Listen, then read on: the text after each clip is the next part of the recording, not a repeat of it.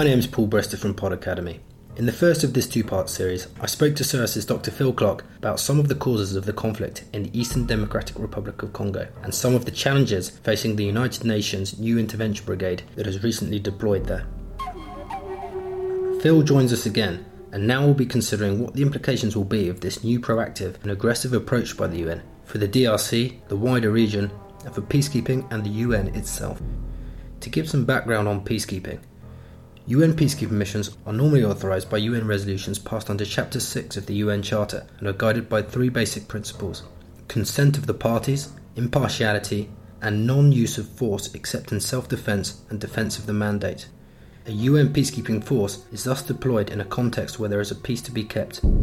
It often involves monitoring and enforcing a ceasefire agreed between two or more former combatants, view the UN force as being neutral and impartial, of course, events on the ground can change rapidly. Ceasefires may be broken, consent can become withdrawn, and peacekeeping forces may be tempted to stray into peace enforcement. And in the past, the UN Security Council has been slow to react. The classic case is Rwanda in 1994. During the 100 days of mass genocide, the commanders of the UN forces on the ground repeatedly made ardent requests for authorization to use their Belgian troops to intervene. These demands were consistently rebuffed and their mandate was never beefed up. Instead, the troops were forced to stand idly by and helplessly watch the butchery. The UN troops had found themselves, with a weak peacekeeping mandate, in a situation that urgently required peace enforcement and were thus useless. Peace enforcement operations are authorized under Chapter 7 of the United Nations Charter and have far more robust mandates, sanctioning armed intervention to impose a solution. They tend to take place in a context of conflict rather than peace, a situation that is preferred by one or more of the belligerents. Therefore, unlike with peacekeepers, peace enforcers are not welcomed by at least one of the belligerents and are not regarded as neutral. The insertion of a peace enforcement force can convince belligerents that compliance with an imposed peace is less painful to battling this force. Sometimes, though, the conflicts have proved too deep rooted and intransigent, and little more than a pause between rounds has ensued. In other cases, the cycle of violence has been broken, providing the conditions necessary for a political process that paves the way to a lasting peace. Usually, the aim of peace enforcement has been to bring belligerents to the negotiating table. The goal has not been military victory, but facilitating a settlement. And peace enforcement operations have generally been outsourced or subcontracted to other organisations. Although, for example, the United Nations Protection Force in Bosnia, UNPROFOR, was authorised to use enforcement action, coercive action was, in reality, left to NATO, which had been sanctioned to undertake enforcement measures alongside the UN peacekeeping force. And this culminated in the replacement of UNPROFOR by the more muscular NATO led force IFOR. Then, although the NATO led operation rested notionally in the hands of the Security Council, in real terms, NATO leaders, not the UN, called the shots. Historically, it has generally been the case that the more aggressive the UN mandate for military action has been, the less control the UN has had over it. This has been due to an understandable unwillingness on the part of those states partaking in these more aggressive enforcement actions to submit their forces to the bungling command and potentially enervating scrutiny of the UN. This is especially so in the case of the US, which is eager to attain UN authorization to legitimize its military operations, whilst unwilling for UN command and control to be placed over them.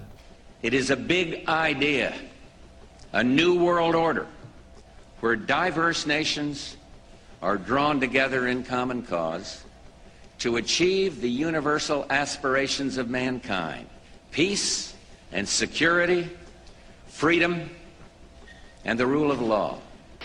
Pursuant to the Iraqi invasion of Kuwait in August 1990, a UN resolution endorsed its hitherto most potent and wide ranging enforcement action Although the US multinational coalition was described as having been subcontracted to act on behalf of the UN, it was not responsible to the UN, as was reflected by the absence of UN symbols and flags used during the campaign. For the last 65 years, then, the work of the Blue Helmets, the discernible agents of the UN, has largely been restricted to peacekeeping operations such as conflict prevention, civilian protection, inserting a buffer between factions, and post conflict stabilization. Normally, they have sought to create the space that can make possible the reaching of a settlement. Now, all that is set to change. Until recently, MONUSCO's functions were restricted to protecting civilians and affording support to the DRC's army, the FARDC. although it was permitted to use force to fulfill its responsibilities, it routinely showed itself inept at reacting to rebel aggression, and in November last year, its troops stood by and watched as M23 rebels captured North Kivu province's capital, Goma. Stung by heavy criticism, the UN has lost patience and appears to be putting its penchant for neutrality to one side. Now, it intends to annihilate the M23, a particularly vile faction in the conflict, and it seems prepared to roll up its sleeves and do the dirty work itself. While many have been quick to applaud the long awaited arrival of a UN force with teeth, others have cautioned against this move into potentially hazardous waters.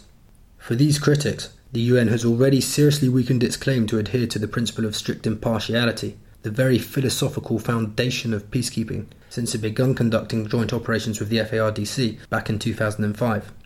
Now, with the deployment of an aggressive UN force with the task of neutralizing armed groups, it appears to many that this principle has been utterly rejected. Furthermore, many argue it undermines the peace efforts of the 11 African countries of the International Conference on the Great Lakes region that brokered the Kampala peace talks. These talks broke down in April. It also undercuts the progress represented by the signing of the Peace, Security and Cooperation Framework Agreement signed in February.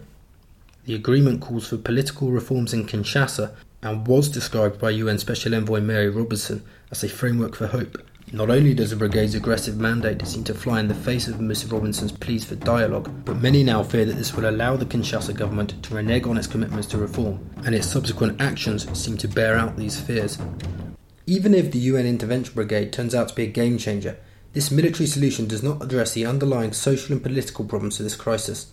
UN Security Council Resolution 2098 acknowledges this in its preamble, urging the government of the DRC to remain fully committed to the implementation of the PSC framework. Dr. Clark, the mandate for the new intervention brigade does rather seem to clash with the objectives of the Kampala peace talks, designed to find a peaceful settlement to the M23 rebellion, doesn't it? I think there are two key problems here. One is that the intervention brigade best is a band aid measure, that it may remove some key rebel elements from the conflict, although I have my doubts about how effective it can be in that regard. But let's say hypothetically that this intervention brigade is able to dismantle both the M23 and the FDLR rebel operations, and that would be seen as a remarkable success.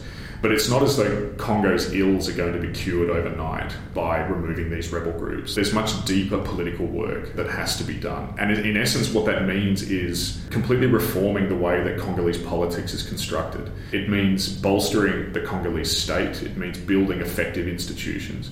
It means putting in place a government in Kinshasa that does, in fact, have the interests of its own citizens at heart and that has an ability to exert authority from Kinshasa 2,000 kilometres away in the west into these very volatile parts of eastern Congo. And that's going to take a much slower and more systematic political campaign of reform than can possibly be encapsulated by the intervention brigade. So I think the first problem is that this brigade is only really ever going to be, at best, a piecemeal response to much deeper political problems. The second issue also is that this brigade in many ways is incoherent with other international strategies to try and bring peace and stability to Eastern Congo.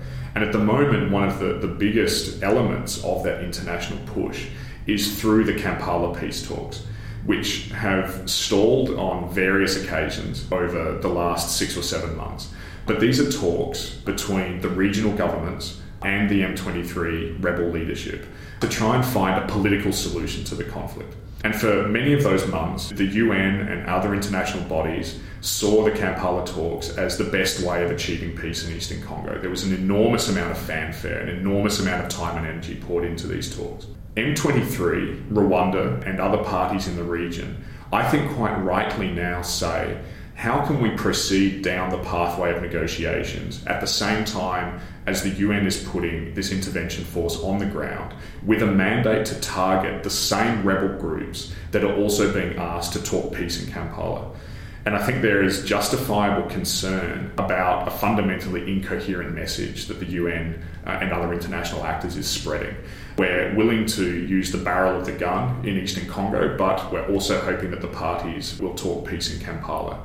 Now, if you ask the UN leadership about this approach, they will say, look, in fact, it's not incoherent. This is two sides of the same coin. It's a carrot and stick approach. What we're trying to do is to compel M23 to negotiate in Kampala by threatening them with military force in eastern Congo. If we can weaken the rebel force militarily, then it will make them more compliant and it will make them uh, more willing to engage in peace negotiations in Kampala. My sense is that that sounds very good rhetorically, but it doesn't match the reality on the ground. And I think what we're seeing at the moment is an M23 that recognises that it's about to have a serious military fight on its hands with the intervention brigade, and it has stopped talking about the peace negotiations in Kampala. It, in essence, has said, we don't buy the deal that the UN is putting in front of us. We don't believe that the international community is serious about peace. All we hear are the threats of this intervention brigade, and all we hear are the threats of military attack. And so the M23 has spent the last few months not seeking political negotiations in Kampala, but instead gearing itself up for a very serious fight. And I think in, in this sense, we've seen any attempt at peace negotiations fall apart, and the parties are preparing themselves to go back to war. Before Resolution 2098 was passed, when M23 seemed to have a distinct military advantage on the ground in some parts of North Kivu province, the government did indeed seem prepared to negotiate with the rebel group. But now, with the UN Intervention Brigade behind it and the military balance once again tipped in its favour, the Kinshasa government has called on the auto dissolution of M23, thus rescinding on the Kampala peace talks. It appears that all along the Kinshasa government was simply buying time and was never serious about addressing ethnic concerns or reaching any political accommodation. This resolution has rather let the Kinshasa government off the hook and allowed it to avoid engaging with the different parties and search for lasting settlement, hasn't it? Yes, to a large extent, I would agree with that. I think one key impact of the intervention brigade entering this conflict is that it has removed any serious incentive for the Kinshasa government to take part in the peace talks. Now, we need to be honest about how those peace talks were going. And it's true that those talks had stalled on numerous occasions. Both M23 uh, and the Congolese government were responsible for the stalling of those talks at various junctures. And at various points, it was legitimate to ask whether anyone was really serious about this process. But by the same token, there were moments of breakthrough and there were important political issues that were being discussed in Kampala. And, and my sense was that there needed to be another strong, dedicated push to try and get a political process, to try and find a political solution to this conflict, rather than rushing back to the battlefield and, and trying to seek a military solution. Sure. The proponents of offensive operations will argue that security is the underlying condition of many meaningful development, and that the rebels are quite happy to use force and wreak havoc when they're able to. These rebels understand only the logic of might, and any objections about commitments to a peace process are coming from a force on the back foot. And this, if anything, is testament to the threat the new intervention brigade actually poses to them. I don't think that's the case because the Kampala talks were never tried in all seriousness there was a reluctance on the part of both M23 and the Congolese government to negotiate in good faith in Kampala. So that was one of the key reasons why those talks struggled so much over that lengthy period. But also, the international community was very uncertain whether it wanted to engage in these peace talks. You had a rapidly evolving situation on the ground in eastern Congo. You had an international community that was still trying to get its head around what effective peacekeeping in eastern Congo would look like.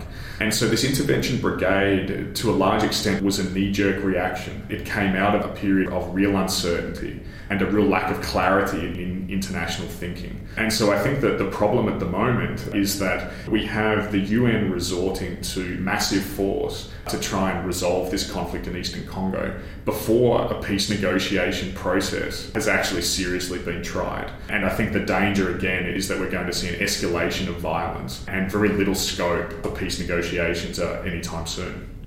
For all the talk of multi dimensional peacekeeping, the mandate for the new intervention brigade also rather seems to clash with the mandate for the rest of MONUSCO, doesn't it? I would agree. I think what the UN is doing in mandating the intervention brigade to actively target rebel groups is throwing away any attempt at the much deeper political and social work that the original UN peacekeeping missions had in Eastern Congo. You could argue that MONUC and then MONUSCO failed to live up to their mandates, but their mandates, in many ways, on paper, I think, were quite effective. They said that yes, there would have to be a military approach taken to protect civilians, but that peace and stability in the long term weren't going to come to Congo unless there was serious political reform. I think the message that's being sent with this new intervention brigade is that that reform doesn't need to happen, that those deeper reform issues are completely off the agenda, and that provided M23 and FDLR and these other groups can be removed from the terrain, then peace and stability are somehow miraculously going to come to Eastern Congo. So I think the danger here is not only that the intervention brigade's mandate clashes with that of MONUSCO, and you have this absurd situation now of two UN peacekeeping operations effectively operating side by side in the same country. But you have an intervention brigade that has moved away from this idea that peace and stability only come through politics. And I think that's a really important message that we have to emphasize that if we're serious about long term peace and stability in Congo, it can only come through political reform. It can only come through a dedicated process of building stronger institutions, uh, developing more effective leadership, of building a coherent Congolese state.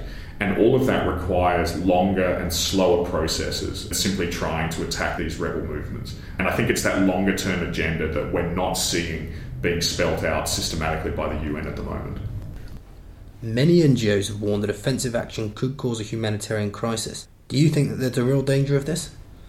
I think there's a serious danger of this. And I think the, the NGOs on the ground are right to be very worried about what this intervention brigade might bring in terms of a humanitarian crisis and in terms of complicating their work. And many international NGOs, uh, about five or six weeks ago, signed a petition to the UN Secretary General saying that they were worried about the humanitarian consequences of increased force in Eastern Congo. And this comes from groups that have long standing engagement in this part of Congo. These are groups that have been working there for 10 or 15 years. And undoubtedly, they remember what Congo looked like in the late 90s and the early 2000s when violence escalated, when regional actors got involved. The actors who suffered the most out of this whole situation undoubtedly were the Congolese people themselves. And I think there's very legitimate concern that we might see something similar happen all over again. But interventionists will say, yes, in the short term, suffering of the civilian population may increase, but this is not a reason that justifies doing nothing and allowing the rebels to continue to hold sway. But you seem to think that there are some very serious dangers associated with the introduction of the intervention brigade into eastern Congo and the risk that regional actors may be drawn in as well.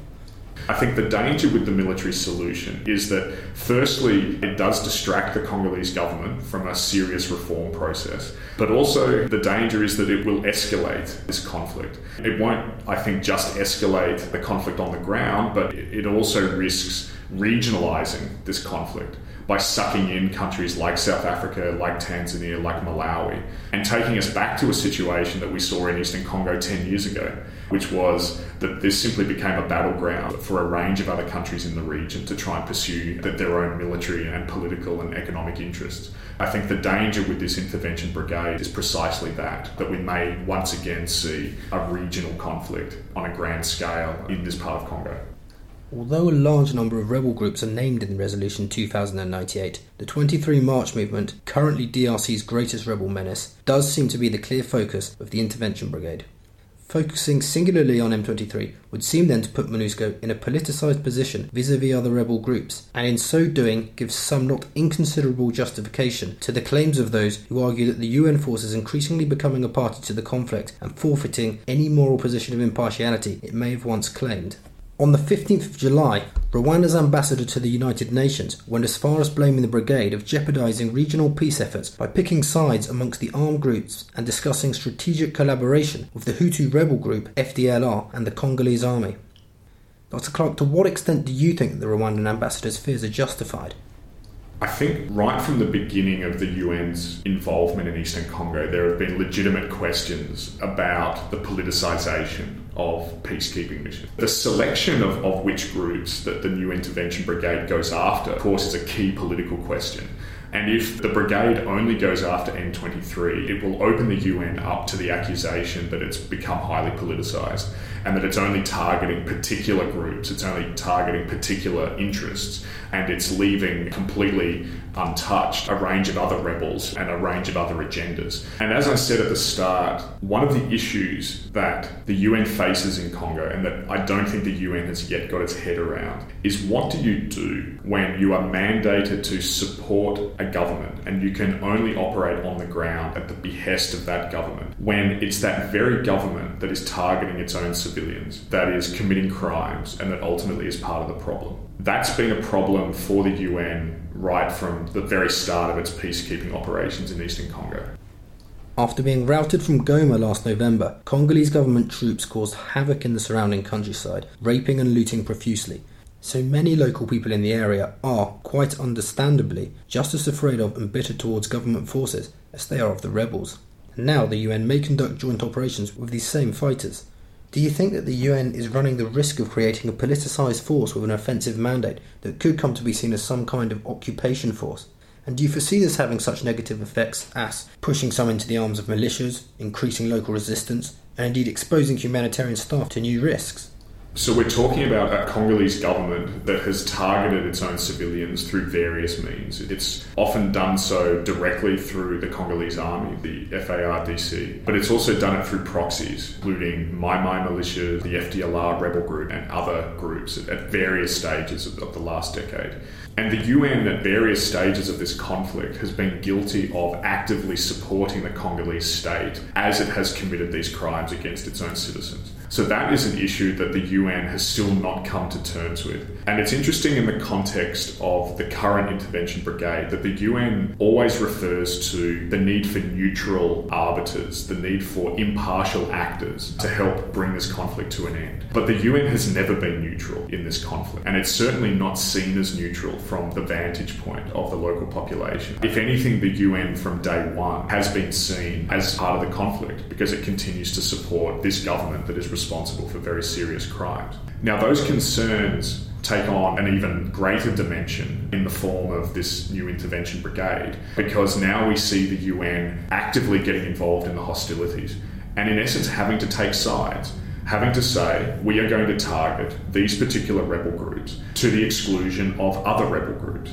And what that inherently means is the UN is choosing which political and military interests it believes it can support. And as a consequence, it's getting drawn even more into the conflict. And so I think that raises some really important questions about the legitimacy of the UN as a peacekeeping actor and what kind of impact that's going to have on the ground when you have the UN effectively taking sides in the way that it is at the moment. And let's be honest, taking sides in a conflict like this means always backing an organisation with blood on its hands. That, unfortunately, is the reality of this conflict, and that's the problem that the UN is confronted with in this conflict. What approach do you think the brigade will take towards the pro government militias? It's difficult to tell, but my guess is that the intervention brigade will only target M23. From day one, I've never believed that the brigade was capable of fighting multiple rebel groups simultaneously. As I said, this is a brigade that is new to this terrain. It's having to learn as it goes. It's taken a longer time than many people expected for the brigade even to get onto the ground and to get organised enough for it to launch its operations. I think the brigade will focus solely on M23, and we have to be, I think, really sober about what that means. That means that we will see the UN targeting M23 for a very, very long time. This is not going to be a clean and a quick fight. The way that many UN officials talk about the intervention brigade, you would think that this is a fight that will be over in one or two weeks. Somehow peace and stability will be achieved in, in the Kivus uh, as a result of that. That's just completely fanciful. It will be a long conflict. It will drag on. There will be a, a large civilian death toll as a result. It will undoubtedly result in the large scale displacement of the population. And and that's just in the context of dealing with M23. I wouldn't be surprised if targeting M23 in essence takes up the entire time mandate of this intervention brigade, and they discover that the mandate then has expired and then they're going to have to extract themselves from Congo. So I think we need to be honest and clear that ultimately this is a brigade that has been designed to deal with M23 and, and M23 alone. Do you think that there's a danger that the UN could become embroiled in a conflict which is costly, both in terms of money and human life, and for which its members, in the end, don't turn out to have the stomach? Yes, I think the intervention brigade is going to test the resolve of the UN as an organisation, but also test the resolve of the three countries that will be sending their forces to join the brigade. I think the message that's being sent to the South African, Tanzanian, and Malawian populations at the moment is don't worry about this brigade. This is a, short term measure. It'll be forensic, it will be incisive, it will get in, it will do the job it'll dismantle these rebel organisations and then we'll be able to get out. And I don't think that anything of the sort is going to happen. And I think there are real concerns in the region about what happens if the death toll starts to rise. And some Rwandan officials have even said, look, given that Rwanda has been so heavily linked with M23, what kind of diplomatic fallout will there be if M23 rebels kill South African or Tanzanian or, Malawian peacekeepers? That will be seen as a, a huge regional issue and there will be undoubtedly an outcry in South Africa, Tanzania, or Malawi if M23 rebels commit those kind of acts. So the concern here is that the political temperature in the region is being raised.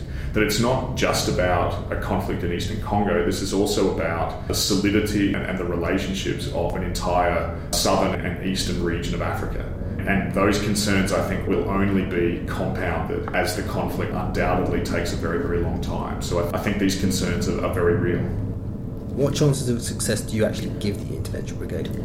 In the way that the intervention brigade's mandate is written at the moment, I give it a very little chance of success, uh, particularly in terms of its claim that it will target a range of rebel groups. I don't see it being capable of doing that. As I said before, I think the brigade will target M23 only, and in only targeting one rebel group, it will have failed on its own terms because its mandate dictates that it has to take a broader based approach than that, I don't think it will do anything of the sort. And even on that discrete objective of targeting M23, I think the brigade will face significant challenges. And I think some of the higher ranking officials within the brigade recognise this. I think they're perhaps a little more sober about the challenges ahead than some of their political masters might be. I think there's a recognition within the brigade that M23 will be a formidable opponent uh, for all of the strategic advantages that, that I talked about before. And so it remains to be seen, even in targeting that single rebel group, the M23, whether the brigade in fact can be successful. And what would be the risk for the UN if it failed with this experiment? I think there are both short term and long term risks for the UN. I think the short term risks relate to many of the things that I've already talked about a risk of escalating the conflict on the ground, a risk of regionalising the conflict, and ultimately leading to a humanitarian crisis. But I think in the longer term, the risk for the UN is that it's simply going to run out of ideas of how to deal with the kinds of conflicts that we're seeing in Eastern Congo at the moment. Because let's face it, Congo isn't alone in engaging in these very complex ongoing conflicts that the UN is now becoming embroiled in. We're seeing very similar types of dynamics in other places around the world. And Syria, of course, would be an example that springs to mind. I think there's a real need for deeper reckoning with the challenges of ongoing violence on a large scale. And also the challenges of conflicts that don't fit the national picture that the UN has often had and in Congo, one of the challenges for the UN is that it's not as simple as supporting a national government, targeting its rebel enemies, and trying to bring peace and stability in that kind of way. Because as we know all too well, the conflict in Congo has multiple causes and it's more complex than that. And so, peacekeeping and peace building in the future is going to have to deal with deeper levels. It's going to have to penetrate below that national level to say, can we deal with things like land issues, ethnicity, population movements, mass migration, all of these other elements that ultimately have fueled violence in eastern Congo?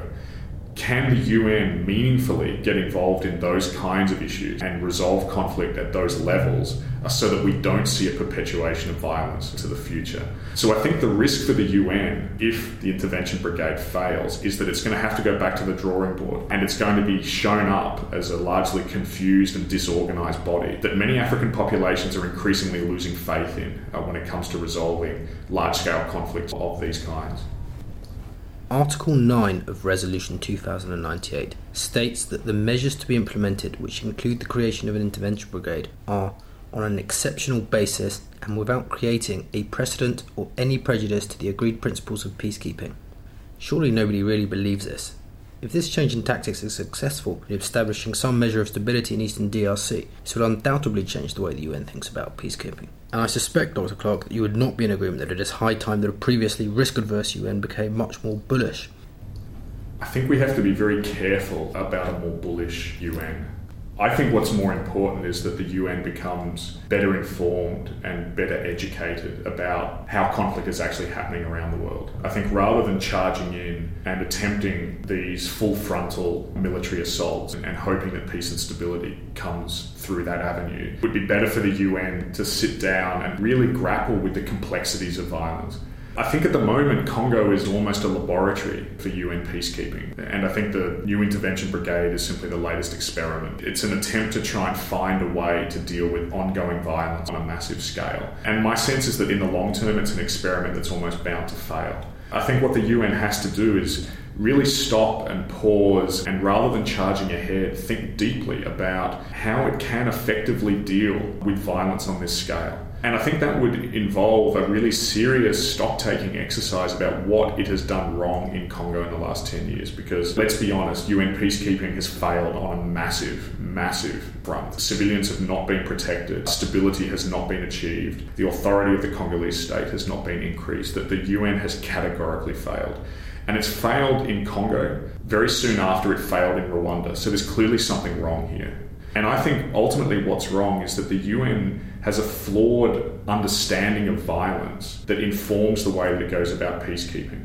It has an idea of conflict that doesn't fit the way that violence actually plays out in Africa. And I think the model that the UN operates on is one in which you have a state that has to be protected and bolstered and that is under threat from a range of actors. And if that range of threatening actors can be reduced, then it will allow the, the authoritative state to flourish.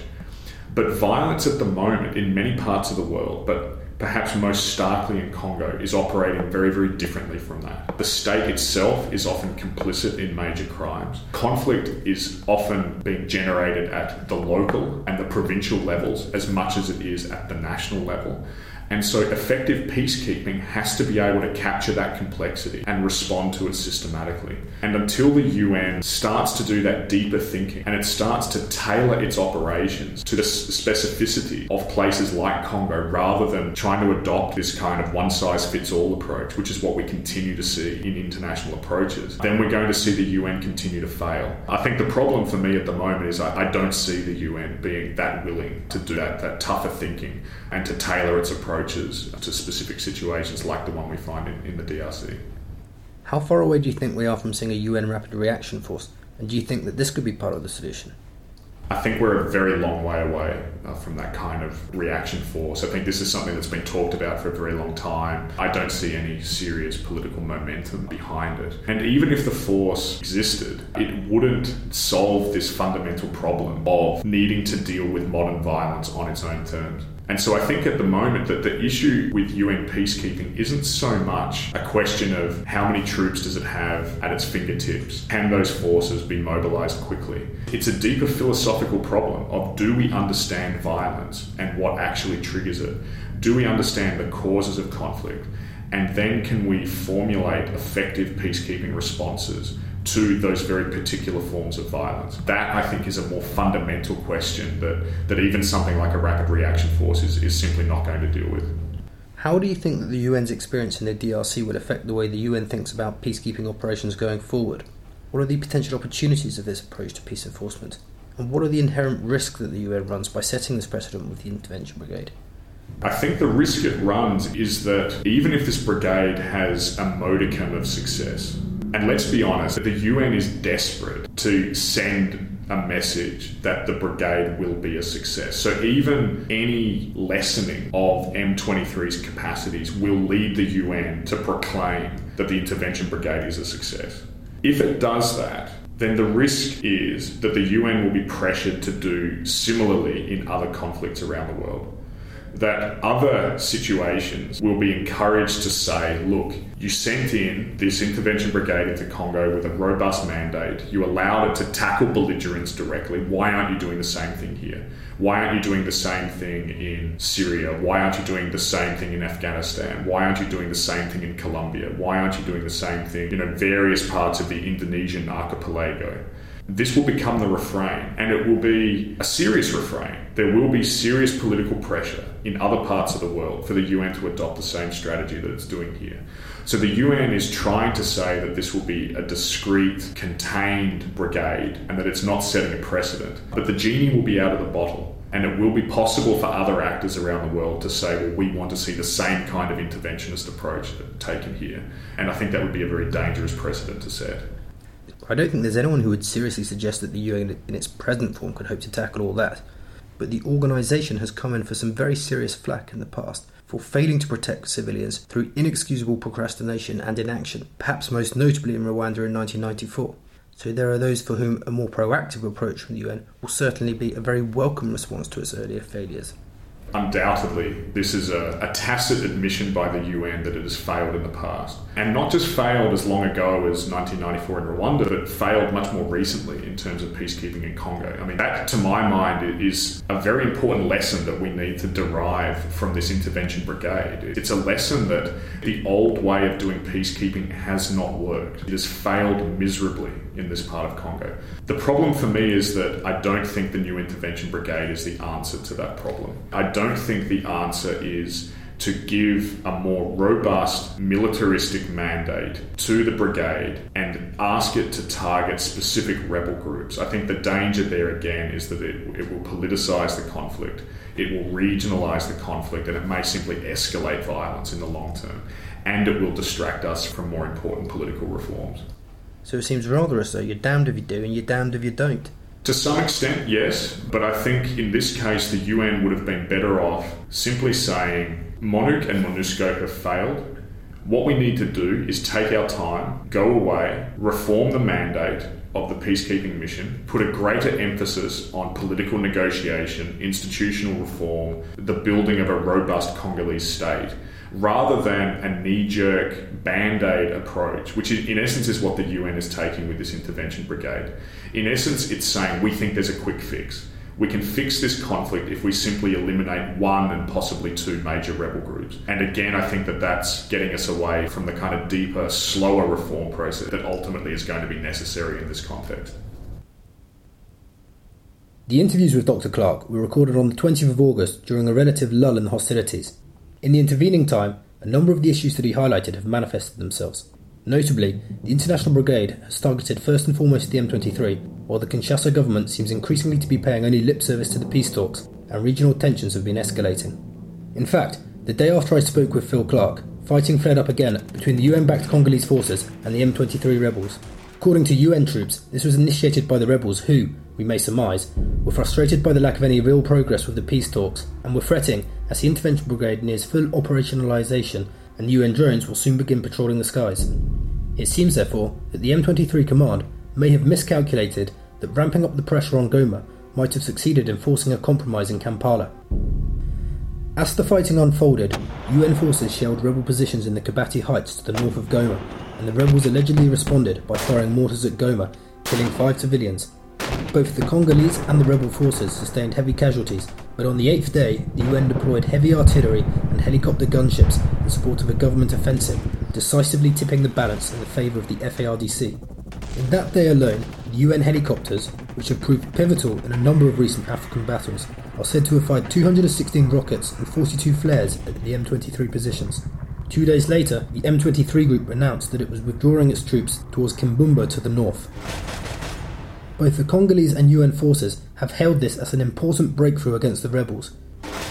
Exultant South African commanders bragged about sniping down six rebels and claimed that they had sent a message to the rebels that Goma is henceforth off limits. Meanwhile, for the FARDC, this represented their most significant victory in 18 months of conflict, and a bullish Congolese army spokesman proclaimed that his forces would pursue the M23 rebels and recapture all of their territory. And, according to sources close to the Kinshasa government, Buoyed by this recent military success, President Kabila has all but concluded that negotiations can be dispensed with and that military victory is within grasp. But the situation in eastern Congo is never so clean cut. Certainly, the outgunned M23's retreat northwards is a strategic setback for them. No longer able to strike directly at Goma, the rebels have lost leverage in any negotiations for a settlement. Yet the rebels have proved remarkably resilient and adept at adapting their tactics. In another development, for some weeks now, there has been a constant stream of Congolese refugees into the Kibumba area. By some estimates, they now number over 3,000, and although the majority of these returnees from the Rwandan refugee camps are Congolese Tutsis, most of them are most likely not from this area at all, but from Masisi. Kibumba now lies at the southern extremity of M23 territory, and therefore constitutes the new front line in the conflict, and it has been suggested that the fact that the M23 rebels are welcoming them to settle in close proximity to their positions is a cynical yet expedient ploy to furnish themselves with a human shield. This would make engaging many of the rebel positions with attack helicopters problematic, thus neutralising the UN's decisive tactical edge. Furthermore, the Congolese military cannot take for granted UN support. In the weeks following the fighting at Kibati, UN Special Envoy Mary Robinson has repeatedly called for a pivot from military to political processes and a resumption of negotiations. But apparently non negotiable arrest warrants for many top M23 commanders combined with intransigence in Kinshasa, represent significant barriers to progress here. On the 21st of October, both sides announced a halt in the Kampala peace talks. Moreover, the FARDC has shown signs that it now feels emboldened to go it alone. Only a week earlier, it had attacked M23 rebel positions near Kibumba, supported by FDLR rebels. This flagrant collaboration with the Rwandan Hutu rebel movement is likely to further enrage the DRC's small but militarily potent neighbour, Rwanda, which was already fuming after a Rwandan woman was killed in cross border shelling during the fighting in late August. Both the FARDC and M23 accused the other of being responsible, but Rwanda holds the former accountable. At the time, Rwanda's deputy permanent representative to the UN in New York reacted furiously. A line has been crossed. The persistent shelling on Rwandan territory is unacceptable. Rwanda civilians are being targeted by DRC forces. This provocation can no longer be tolerated. These Rwandan criticisms of the Congolese army are more stinging even than any that it has made during previous incursions into its neighbour's territory. Rwandan media published photos of armour moving towards the Congolese border where Rwandan military forces were amassing, and a number of world leaders hastened to urge restraint on Kigali. So, for the time being, the M23 rebels have been pushed onto the back foot, but they are by no means a vanquished force. Even if the Congolese military manages to maintain its momentum and succeeds in routing its foes in the M23, conflict in this region is likely to persist in cyclical bouts for as long as the underlying grievances remain unaddressed. The prospects for the much bigger and longer term tasks of top to bottom reform of the FARDC and the implementation of a genuine national reconciliation programme remain bleak and a peaceful resolution elusive.